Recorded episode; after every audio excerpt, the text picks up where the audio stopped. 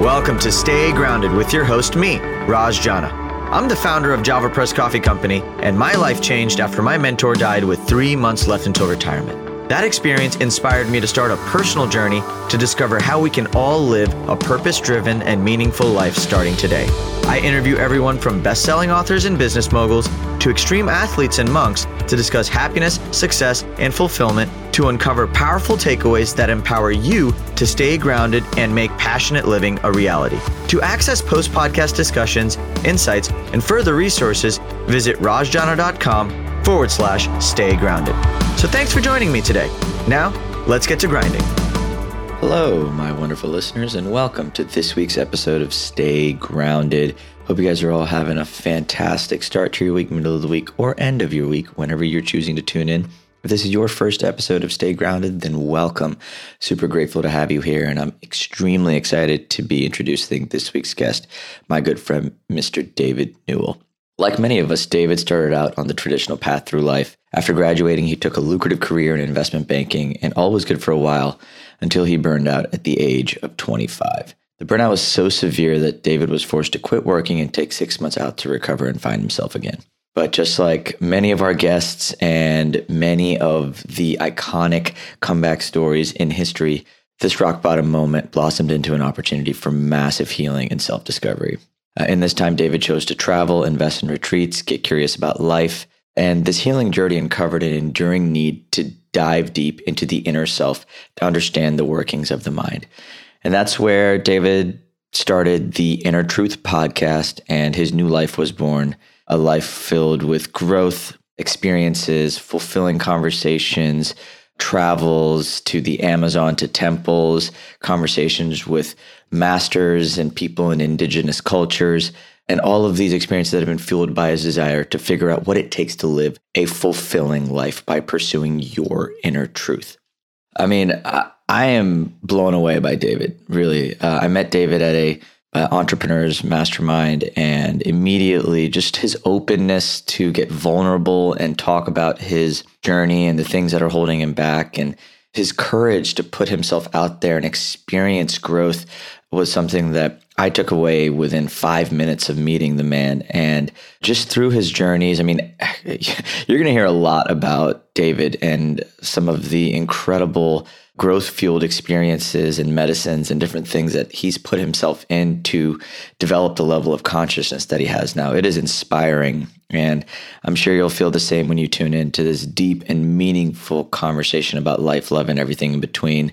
And I hope that you take this as a validation of what can come when you pursue your inner truth, when you pursue what's real for you and you embrace that truth, and then you use that truth to create a life you love that is a reflection of something you want, not what society wants, not what parents or culture or jobs or people in your life want what you want. And the pursuit of that truth is one of life's biggest gifts. And this episode was such a revealing conversation around exploring that truth and what it might mean and how it might differ and a lot of the challenges that might come from just going after the things that you really want in your life. And so I'm super excited to have David here. I was also on his podcast on Inner Truth, so be sure to check that out. And like I said, this is uh, was one of my favorite conversations I've had in a while. Uh, it was a, an intellectual deep dive into what it takes to live an extraordinary life by just discovering who you really are. And I hope you guys enjoy it. But before we get started, if you haven't already, subscribe to us on any of the podcast apps we're on iTunes, Stitcher, Google Play. We're everywhere. So subscribe to us. All that means is every time we launch a new episode, it drops right in your phone or listening device of choice. Leave your biggest takeaways and lessons as a review and just let me know what you like and what you're learning because this is a journey we're all on together. And I hope you guys are enjoying these conversations as, much as I am. So, uh, but, anyways, without further ado, it is my absolute pleasure to be introducing this week's guest. Mr. David Newell. Enjoy. Yo, yo, yo! Welcome back to another episode of Stay Grounded. Hope you're all having a fantastic day. I am so happy right now to be hanging out with my friend, Mr. David Newell. How are you, brother? I'm very well, man. It does me well to see your face again and so lit up as well. the sentiment is shared, my man. And it is always a blessing and a privilege for me to share the mic with another podcaster. Like the, the nuances of the conversation generally flow in a much better direction. yeah, you know, you know the river, you know the pain. yeah, yeah. We, we, we've been on the boat together, so I'm excited to swim down it.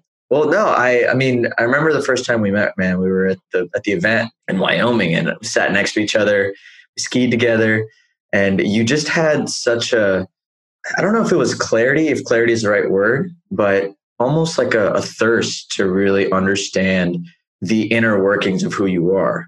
And you weren't scared to go there, which is what made what inspired me in particular. So I'd love to start there, if that's okay with you.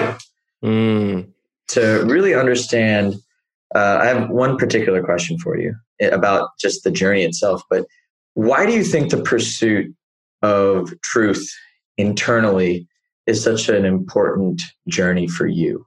It started i wasn't always like this at all. In fact i was actually started my life extremely externally focused. So when i started out life went to university i went to business school it was hyper competitive tons of type a personalities everybody jostling for position and coming out into this super competitive job market and they kind of pitched us against each other. And in that environment, I just became almost a sort of weaponized version of myself where I was yeah. like, what can be the most powerful, the most prestigious, the most emphatic like version of myself. And so I got down the rabbit hole of joining into investment banking for all the wrong reasons, you know, yeah. less for the money, but more for the power and the prestige and so forth. And, you know, I stayed in that world for three to four years working, you know, 12 to 15 hours a day on all of the deals and all the paraphernalia that comes with that. And what happened was I just had an incredible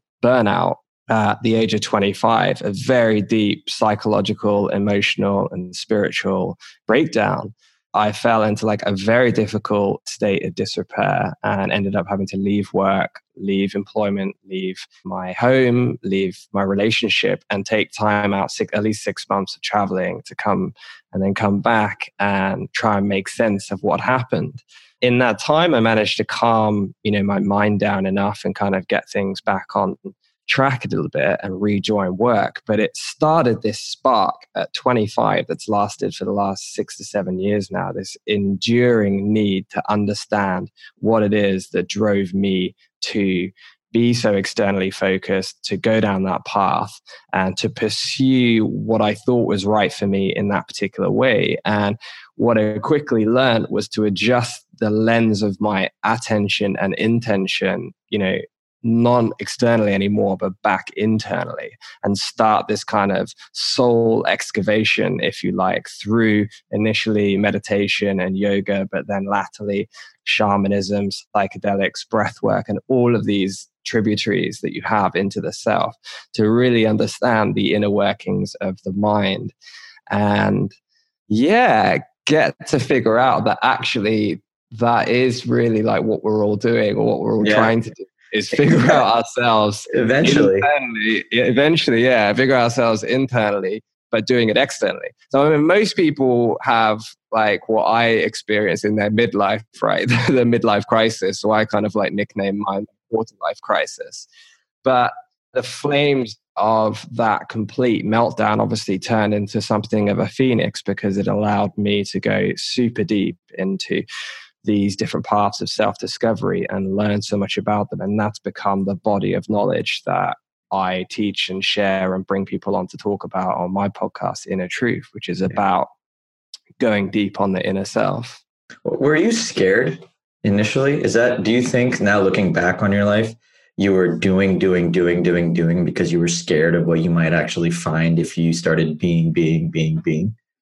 Yeah, 100%. I think a lot of pathology uh, like that in this case starts from a place of fear. It starts from a place of being unloved uh, or having like perceived aspects of yourself being unloved. You know, I was always very thin. I was always very short. And when I went to university, it was with very big rugby player types. And that was the, you know, the currency of attraction in that domain in that point in my life. And those very formative years, right? When you're 18 to 21, 22, looking for relationships and sex and so forth. And when who you are or at least who you think you are is not isn't matching up or according or calibrating with society. You start to develop some pretty funky wobbly ways right. of coping with that. And so my way to cope was essentially to weaponize my intellect and to go headlong into banking. And you know i think ultimately what we all do in every aspect of our life like everything is the pursuit of love.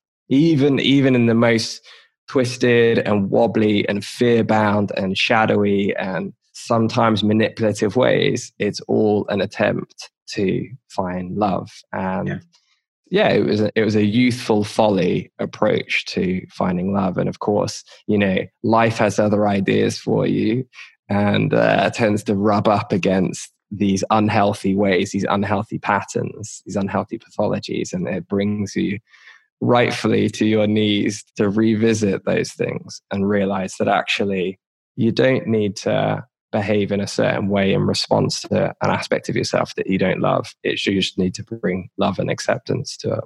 It's pretty funny. Um, I was having a conversation with a friend about just almost like the need for self love and mm. the importance of self love, not because we're adults and we need to take care of our bodies or our minds or our spirits, but more so because there are parts of ourselves that we've almost buried from childhood or from painful experiences that we're not even thinking about.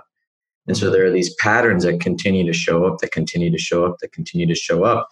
And until not just giving love to that side, that person, and it's it's about giving love to that person in a way that that person needed it.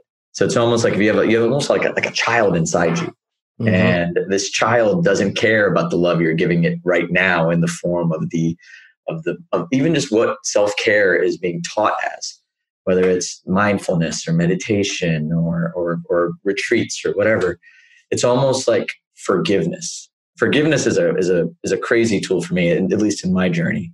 Couldn't yeah i couldn't agree more. I think that it basically is the journey. We are all essentially shades of shadow to light and the shadow is just aspects of ourselves that we haven't forgiven and brought into light yet. You know there's an incredible sort of spiritual system called the gene keys by a wonderful writer called richard rudd. And um, yeah for listeners who haven't checked it out i highly recommend hopping on his site and getting your profile and going deep into that because what it does is illuminate to you what your specific uh, shadows are and your shadow patterns are. And his advice, you know, 90% of the rest of the book is just what you said, which is accept, embrace, and forgive the shadow material because as soon as you do, it starts to transform into, into light.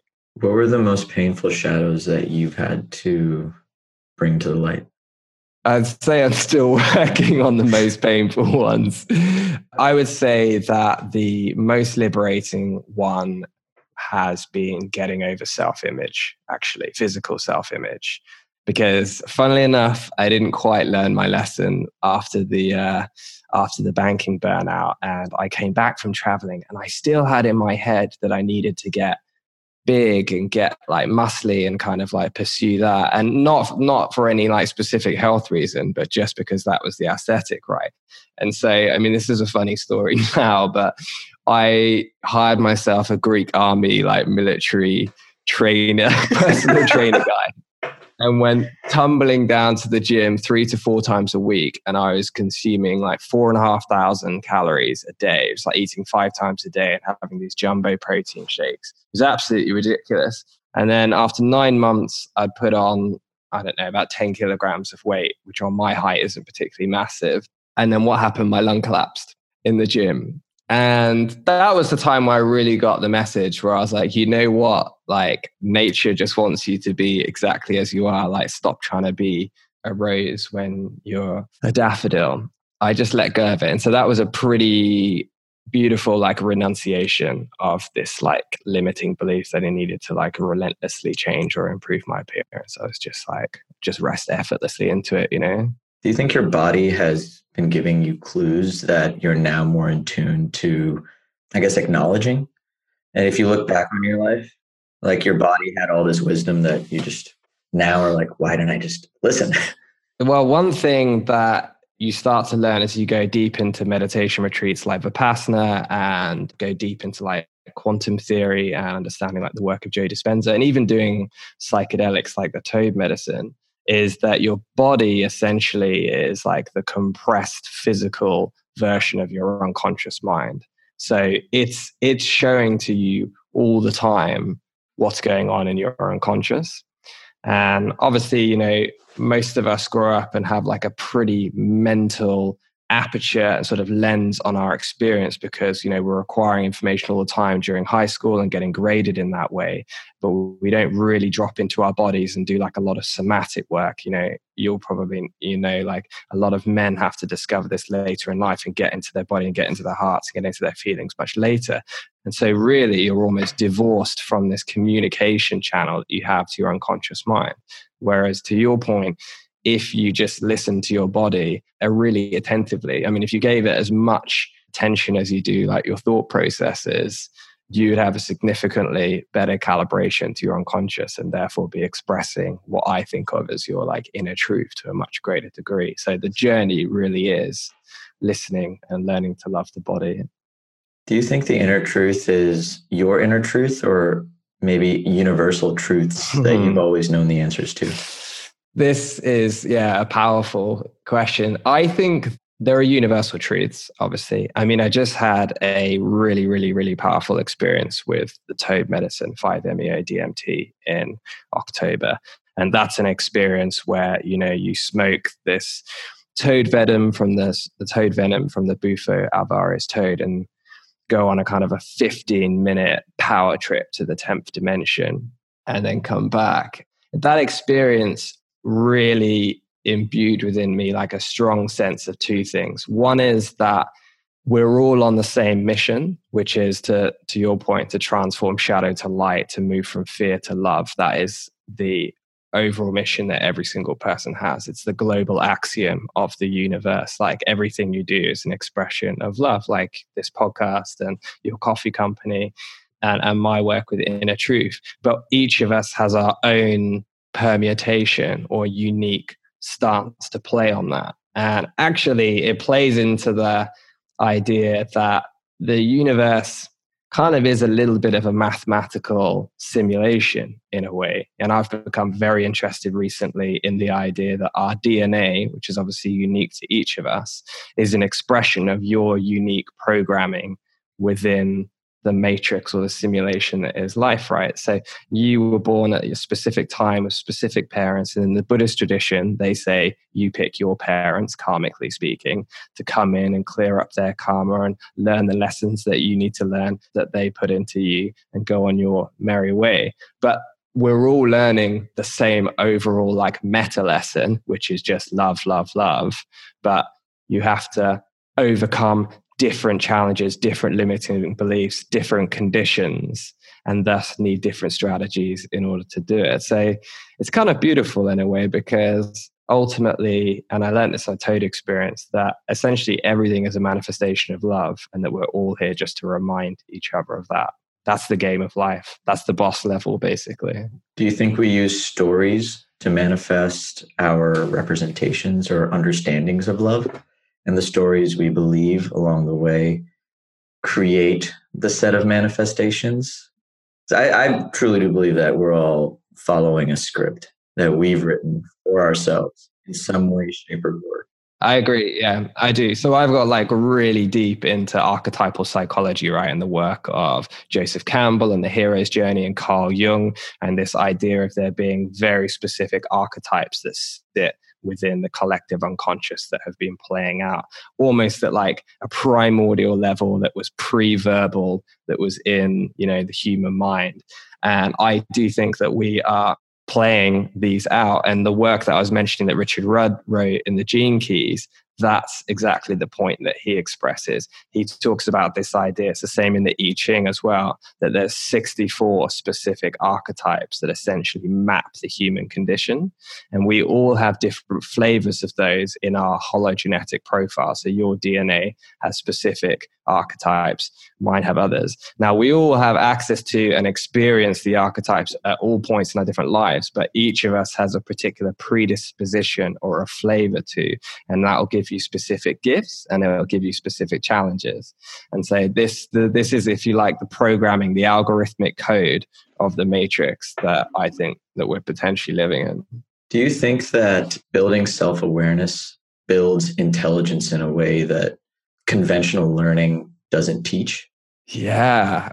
I think that self awareness essentially is wisdom. And there's a big difference between intellectual understanding and wisdom, right? Well I mean, said, some, yeah. some of the most profoundly wise, intelligent, and just like light emitting beings that I've met, you know, have never stepped foot in a university. They've never even stepped foot in an office. They've just sat and matured insight either through very strong contemplative practice or meditative practice or gone down a specific path like tantra or so forth.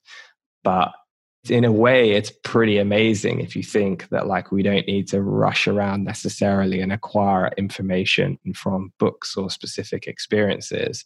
If you set to like a certain practice you can open up the mind to just bring in this insight naturally just through contemplation I've had this conversation with a lot of people. I think that, for example, I'm 27, right? And you're pretty young. How old are you? 31. You're 31, right? So we're pretty young and we're having conversations that are pretty damn like deep, for lack of a better word. Yeah. Um, and we're, we're both exhibiting understandings of a concept that most people are spending a lot of time doing.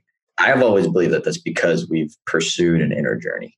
Like the inner journey accelerates the understanding and the lessons that might come from external experiences. Like you're more in tune to capturing the lessons that life is giving you and then interpreting them in a way that is specific to your own DNA. Yeah, 100%. I mean, I think the real trip, and this actually took a bit of a while for me to understand. I mean, you know, you don't have to go far in the spiritual domain to, you know, start hearing that we're all we're all one, oneness is the ultimate truth, blah blah blah blah blah. And you're thinking, okay, what does that actually mean? Like, because I feel like I'm in a body, I feel like I'm a physical representation of this soul, right? And, you know, in Vipassana, they teach you this interesting story towards the end of the 10 day journey where they talk about a couple that existed in the Buddha's time and they get super deep into their practice and they go to the Buddha about five years later and they say, We've both just realized something.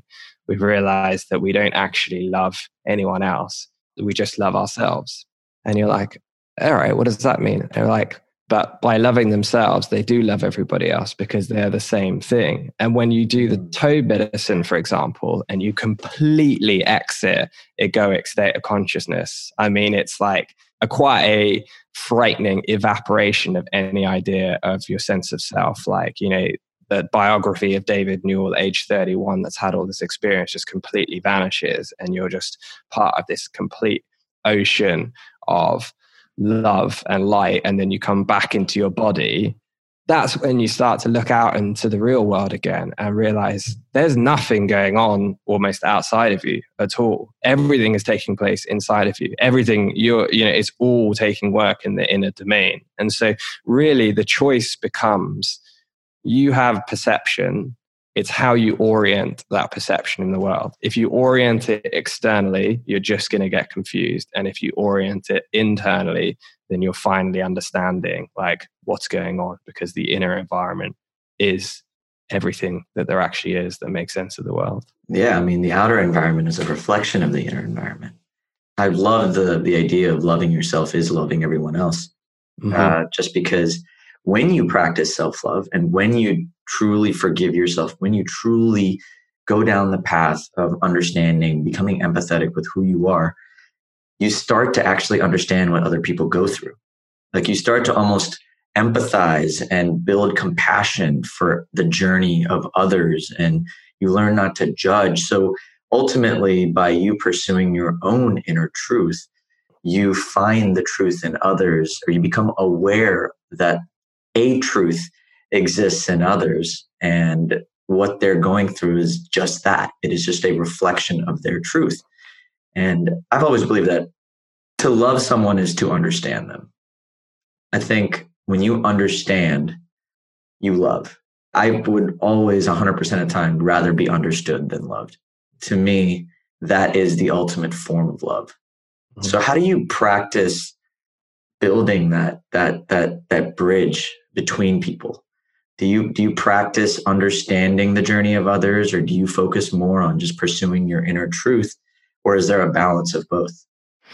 I have found personally that what you said to begin with has been how my compassion and empathy has really matured. So going the deeper i've gone into some of my own wounds into some of my own shadows has quite profoundly shifted my sense of self compassion and compassion for other people and empathy for their struggles. You know, there's a beautiful line in the I Ching that talks about remembering the hard work of learning to forgive and learning to love.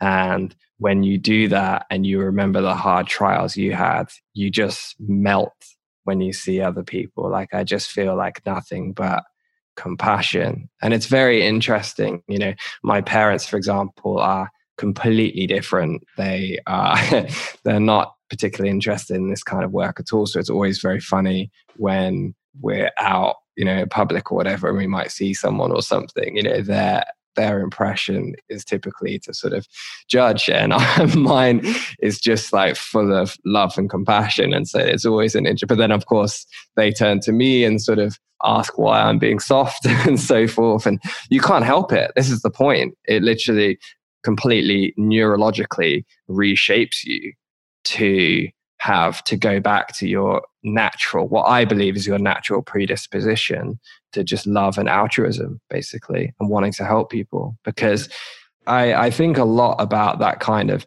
classical painting of Christ on the cross suffering. Yeah. And I think that that is the quintessential archetypal image of the human condition because everybody's suffering in some way, shape, or form. Everybody's going through a difficult journey. And so, really, we just want to help other people and remind them that, you know, there are aspects themselves to, to bring love to. There's always, there's just nothing but love.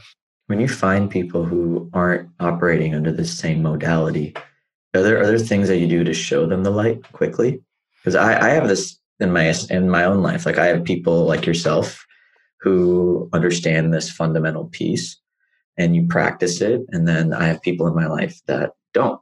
Like they they just operate in a modality. So how do you bridge the gap?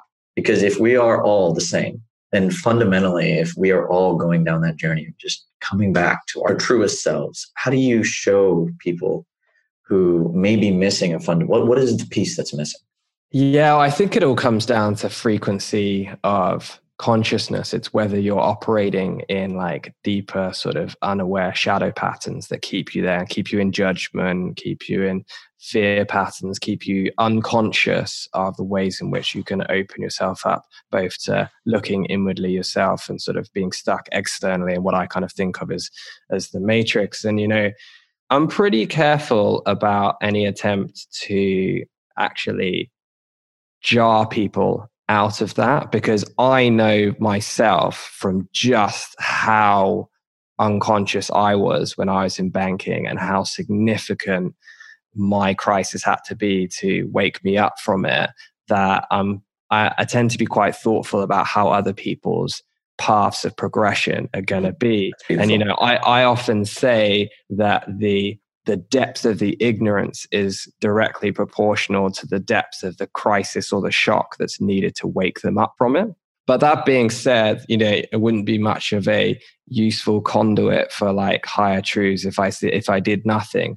And so, what I try to do now is explain to people how I can relate to their pain and how I've found ways to move out of it. And so, you know, there's a great example the other day when I was walking with my dad and he was saying how angry he was at someone that had cancelled on him last minute.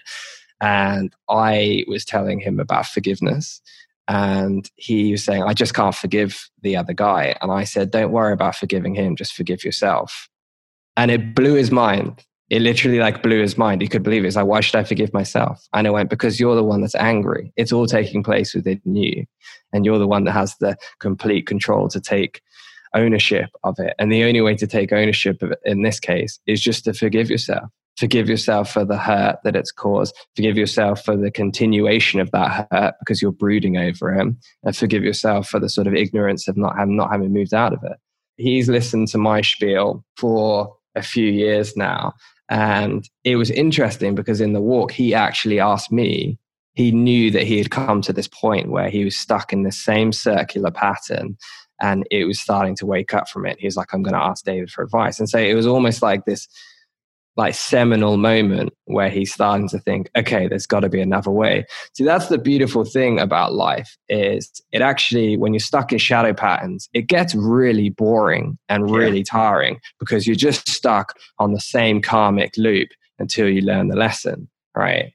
And so that's just my point about how like you know it's like a record spinning. It's like how deep does the groove need to get? How painful does it need to get before you jump the needle jumps out of it and so I think the thing is, is to be there as the reminder that there's something else. Because, yeah, I think in life, you know, you get what you tolerate, and people's pain thresholds can be very high. Mine was very high. And so it required a pretty significant meltdown to jump. But we just need to be there to provide an avenue to think differently, to reframe. And what I like to do just to finish this point here, is constantly say to people that you are the architect of your life experience. Yeah. Because that's one thing that, like, say, for example, my parents, but other people I know can get stuck in is this constant sense of blame, externalization, externalization. And I just tried to say, I said, you know what the most powerful thing to do in this situation is? To accept responsibility for it that you're that you've created it because it's upsetting you. And that does get through to people because everybody wants to take power and responsibility. Like nobody wants to feel powerless ultimately like given the choice. And so that's an interesting way that i try to explain it to particularly stubborn people that are unhappy. I'll just be like you know you've got the power in this situation. You just need to think about it differently. Why do you think people find it so shocking that they have ownership over the way they feel initially this is this is the interesting piece right? And this is why i love jordan peterson so much and why i think that he's um, jumped up in like the culture so much is that to begin with the assumption of responsibility in all aspects of our lives is terrifying. Even if you're doing the inner work you know there are big parts of my life where i don't take full responsibility for it yet and i'm still learning. And i think it's because it frightens my ego it frightens me because taking responsibility for that specific aspect of my life means that I need to change my act and change my game. And that is deadly to the ego, right? The ego wants stability, it wants to keep you carrying on because the unknown is something to be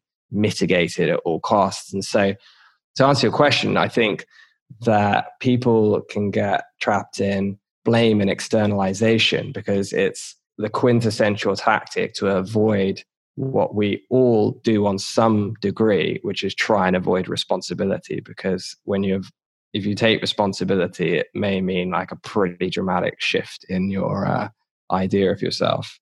Do you think taking responsibility in one area of life makes it easier to take responsibility in another, or are they are they exclusive conversations? I think that it's learning to play different instruments personally. I think that, and in the same vein as that, you know, if you can learn certain string instruments or learn certain, you know, how to read music, there are some corollary mm. skills like courage and willpower that transcend across all of the symphony that is life. But some stuff really is pretty different. But I mean, I think probably someone that's deeper in the path would say it all comes to one eventually, because ultimately, like all of these different things are just different fields of battle for our own little um, belief systems that are playing out inside, right? You know, so I might fear, you know, belief of mine might be like fear of rejection, right? And that's going to play out just as equally in business as it will do in romance. Yeah. But I do think that the strategy and the approach will vary in those two different fields. So you might build your courage and willpower in business, but it'll look different in love. No, it's the duality of life, right? Like what brings you success in business doesn't necessarily bring you success in romance. One requires speed and and and relentless nature. The other one requires compassion and slowness, surrender, and yeah. Surrender, a need to stretch moments out past what they actually feel. It creates a whole nother set of tools required to navigate those truths. So let me ask you this if it's easier to get to the end zone in one aspect of life, is it better to pursue the easier paths to get to, to, to, an understanding, or is it better to go down the harder path to get to the end zone? And which one creates more utility in this game we're calling life? No, I think life is a balance. I think it's, um, I look at it as we're like trees, right? And we're like vines that are growing up together. And I think each of those vines represents different aspects of our lives maturing, whether that's business, romance, friendship, family, fitness, whatever. And I think that we let some of those vines atrophy at our peril. And, you know, I've had part sprints in my life where I've only, you know, gone hell for it in business, for example, and just let romance die out. And I've like deeply felt that internally. So I think that, yeah, I mean, it's a classic truism, but I do think that the art of life is balance and the art of pursuing inner work is also in balance as well, just as it is outside, as it is inside. It almost feels like if you were succeeding or doing well in one area of life and forgetting another, you're borrowing. You're borrowing from one life so you're not really winning. You're just playing on on somebody else's ladder and and you're and you're, you're building you're not building the foundation. The foundation has to move. Mm-hmm. um, so what does that balance look like in your life? Like from a from a harmonic standpoint like do you create in your own life do you pursue things that interest you because i think that's a big one too like for me at least i pursue things that i'm good at mm-hmm. like because i'm good at it because i understand it i naturally want to do it and I tend to shy away from things that feel that like I, I just rather double down. So how do you balance yeah. just pursuing curiosity and interest in life with almost like the medicine you have to take?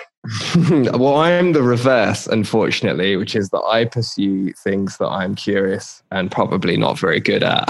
you know, I did a very interesting visioning tool recently it's called Lifebook and it's with Mind mm. Valley. But the yeah. concept is super simple, which is just divide your life up into 12 areas friends, family, sex, career, life, spiritual, emotional, character, and a bunch of other ones. And it was very useful to have a solid think about where I wanted to be in five years from now.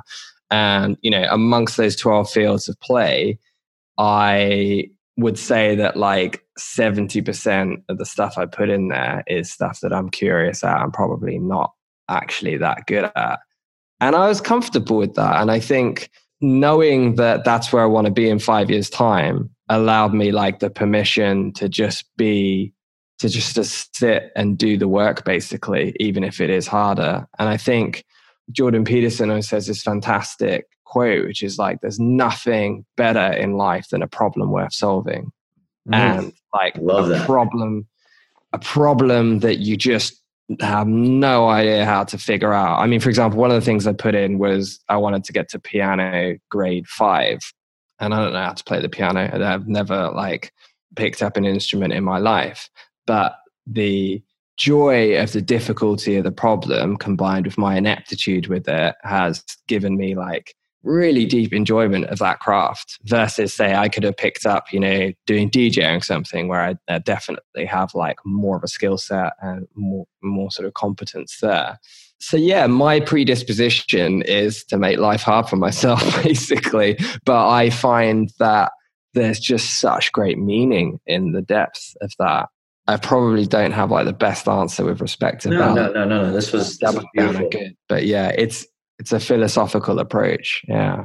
I think it's beautiful. I think you're, especially when you vision, I, I've always believed that whatever you're visioning is is just something. It's a reality that you're you've already experienced, or it's it's it's just time. Time is a is a flat circle, right? So if you really think about it, these are things, these are concepts that I think a part of you has always wanted, just in your subconscious and your unconscious. It's something that you've seen or grown up around, or or drew. And when you vision, you're almost pulling out stuff from your unconscious Mm-hmm. Like, you know what? That, that you've always wanted this, put it out there.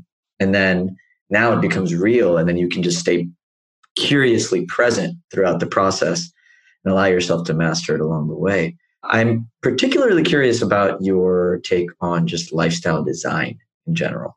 So mm. I think hmm. some interesting stuff when it comes to life design. And it sounds like Lifebook was a great opening of doors in that regard. So how do you um, intentionally design a fulfilling life for yourself or design a way of living or a lifestyle that allows joy, abundance, and fulfillment to flow through it freely?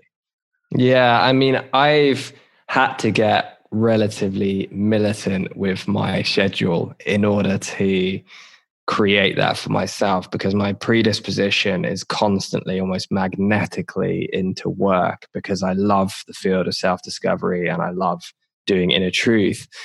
And it's a wormhole because yeah. it, it'll mess you up. It'll mess you up. And last last year it did. And I saw all the same pathologies that were playing out from banking and so forth. That you you can just love your work too much. That's that's yeah. what I learned. And so I the the life visioning process, which I'd encourage anyone to look at, even if you just want to do it like on the back of a piece of paper, it's super simple. You just ask the four questions, which is like, where are you at now? Where do you want to be at? What's your beliefs that you currently have, and what's your strategy to get there? There you go. I just ruined a five hundred dollar info products that might have.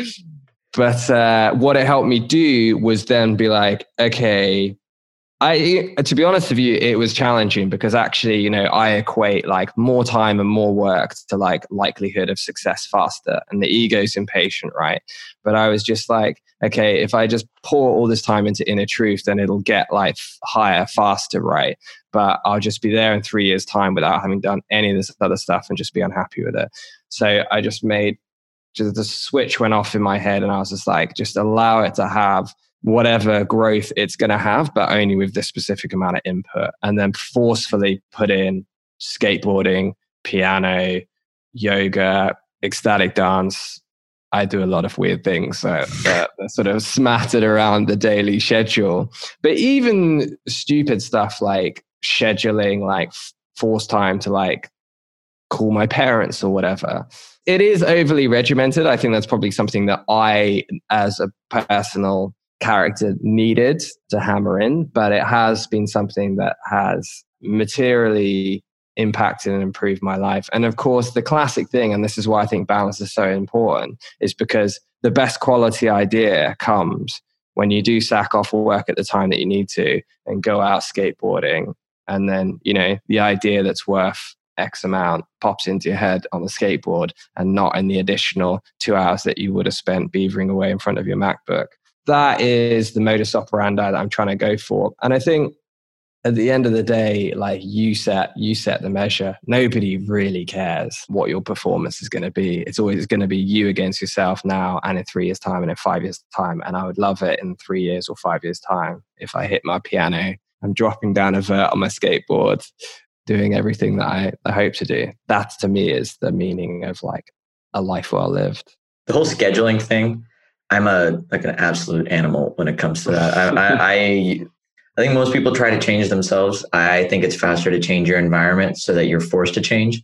It's a lot yeah. quicker for me to put like a schedule, like something on my calendar that forces me to go and actually like a piano lesson or whatever yeah. that might be, maybe a gym session, whatever it is. So totally on board. I mean, I have reminders in my phone like scheduled to like text people. Like I have like like text someone you love them or like yeah, exactly. exactly. I just pepper them in, yeah, and then I don't have to think about them, and then I can just stay present. This I think I heard this from a guy named Naval Ravikant, and uh, he's got this idea that fear, all thoughts are fear. They're either thoughts of the future or thoughts mm-hmm. of the mm-hmm. past. Mm-hmm. And so mm-hmm. when you're saying present, that's why thoughts are fleeting. Like you cannot focus on any one thing for longer than a minute. It just goes away because it's it's the, there's no fear. So when you combine accountability, like a calendar or reminders or different things to keep you on track to living that full and intentional life, then you can just stay present. And as you're saying present with it, all the fear of, oh, I have to do that, it's just, it goes away. So I think you accidentally, I don't know if you were doing that, but that's how it's shown up for me. I'm accidentally just living an awesome life because my calendar is keeping me accountable to do so. Now I'm doing that. But yeah, I mean, I don't know if you've ever read the wonderful book Sapiens by Yuval. Yes, I actually have it right here. I mean, that book just really impressed upon me that we're basically just monkeys walking around in suits. And look, you got to look at that fact super compassionately and then just be like, all right, I've got a mind that's pretty prehistoric and monkey based. So let's just work with what you've got. And I think the calendaring and the very deliberate scheduling of all of these silly things, right down to the most ridiculous, like just texting your mum that you love her or whatever, is how you keep the monkey mind at bay and stay present. Yes, 100%. David, talk to me a little bit about some of the energetics work you're doing and, and the stuff you're teaching. Yeah, so we touched upon it a little bit during the call, but I'm looking at launching this year in the next few months, like a really truly unique and groundbreaking product. I'm quite, I'm slightly nervous about how it's going to come when it hits the market, but essentially it's built around three systems. One is human design, two is the gene keys, and three is archetypal psychology the grounding that is basically based in is that all life is energy. The whole universe is energy, and each of us has our own unique DNA. And so each of us has our own unique energetic blueprint and an expression of that. You know, in culture and in society, we often describe what's actually our energetic blueprint as our personality. So I might say, like, oh, Raj gets tons of energy from sharing and speaking on a podcast. But actually, uh, well, I might say he likes that, but actually, what it means is you just get energy from it. And likewise, I might say, oh, you really dislike a certain thing. And actually, it just means that it's draining your energy from it. And so, what this course is aimed at doing is helping you look at life through the lens of your energetics instead. And human design is this incredible system that this guru came up with in the 1980s. And it's based around the concept of dark matter and these little particles called neutrinos, which back then weren't even discovered and now have been discovered with the Large Hadron Collider and is a Nobel Prize winning achievement. And his contention was that at the point of your birth, there's dark matter flying around you all the time, and that your your DNA is coded at the specific point in your birth with specific energetic frequencies that create the map, create the archetypes, and create the genetic hologram of your life. And this system then helps inform you as to be what are your energetic strengths? What are your weaknesses? How do you make decisions properly? How do what are your superpowers? How do you orient yourselves and how do you execute on that? And so this course is going to allow you essentially to put in your birth data and then get out of it a very powerful map of essentially who you are and what you're here to do and how to deliver on it. And most importantly, it tells you what your limiting beliefs are in the unconscious mind and how to transform them through what specific activities. So if I give you mine, for example, my, my reading tells me that I, sh- that I have like the archetype of the priest which means that I should be sharing and teaching and dispelling information of a spiritual or transcendent nature, and that my power is in my voice and in my ability to synthesize ideas and express myself. And that I need to be doing it to a to a large audience. So obviously that's what I'm doing with Inner Truth, and it's going very well. But you know, there are multiple, multiple different permutations. And where this course and this idea becomes super powerful is for people that simply aren't really sure what they're good at and aren't really sure how to make good decisions and aren't really sure or confident about whether to jump. And, you know, you probably know as many as I do just how many people, young people are out there, you know, stuck in jobs that they don't really yeah. like, a bit like I was when I was at Citigroup. And you get into this horrible almost paralysis when you're like 27, 28, 30, even 35, where you're just like, well, I've just been doing this job. I don't like it, but I don't have any other experience. So I don't know if I can jump and I don't know Haven't really done any discovery work, so I'm really not confident. And so something like this comes along, and more often than not, it will speak to the deepest, truest essence of your soul. Like it'll be there, it resonates. So when you deliver the reading to someone, they're like, oh yeah i've been having dreams about that or i've always had like a thought about that or whatever. And you're like boom that's what you need to go and do and this is how you go and do it. And let me guess you're not doing it because of these limiting beliefs like ah oh, you feel like you need to do it all on your own or you think of this particular issue and like that was all programmed in that's fine this is how you get out of it. And so you know my vision and my love is in empowering people to essentially find and live out their inner truth and say this course which i'm affectionately dubbing destiny is going to be something that helps do that for people. I'm excited for you man. Just even the way you speak about it I, I, I feel the energy that you're putting into it and i'm excited. So if people so i guess we'll know when it's ready. I'll find out when it's ready. Yeah I'm gonna I'm gonna run it for you, but I think as you're already crushing life, it won't be. Uh, well, I'm curious. No, I'm I'm a I'm a, a, personal development junkie, if you would, and I can never spend enough time with myself. So I am passionately curious to to fine tune my own journey. So I'm I'm personally interested. So we'll get we'll get all the information, David. So guys, that's the Inner Truth podcast. That's where you can actually listen to David I literally didn't even want to speak when David was speaking just because I the accent, man. The accent, like I don't know what oh, it is. The voice. It's that was it was, it was my genetic gift. well, yeah, I mean, you articulating the different dimensions of of life, love, and everything in between with a soothing voice. Just it was it was very cathartic. So I appreciate that today, David. But yeah, guys, we'll make all of the links available for David and all of his work. Um, but David, man, I got one last question for you. In the midst of everything you've been through and everything you continue to do, how do you stay grounded? Hmm. Breathing. Hmm. Breathing practice. Yeah. You know how it is, man. When you're cranking at work and you just start getting up into the head and the stress begins, I just stop everything. And I've got this new practice called the flow process. There's a killer guy called Jiro Taylor highly recommend checking him out. He runs Flow State and he taught me it. And it's super simple two minutes. You just do 20 deep inhales, exhales, circular breathing, Wim Hof style. In, out, in, out, in, out, in, out, hyper oxygenate. And then you take one massive inhale in, hold it, and then let go and just land mm. for a minute. And it just drops you into presence like you said, and whatever it is, whatever situation you're in, just evaporates. That sound uh, just thinking about doing that like just made me feel very, very, very connected. Man, you are such a light, my friend. I lots of love for you, and I'm just grateful you took the time to be here. So thank you. For my pleasure, man. Thank sharing, you. Sharing your gifts. But everybody, that is a wrap for this week's episode of Stay Grounded. I'm your host, Raj. This is your friend, David and from us. Stay grounded. We'll chat with you soon. Thanks for joining us today on this episode of Stay Grounded. I hope you found this interview helpful as you create your own ways to live an extraordinary life. For more resources and support, please visit www.rajjana.com forward slash stay grounded to join the official Stay Grounded Facebook group, a place where aspiring life enthusiasts can connect and ignite passion for life together. My hope is that the positivity, content, resources, and support in this group will resonate with you on a deeper level.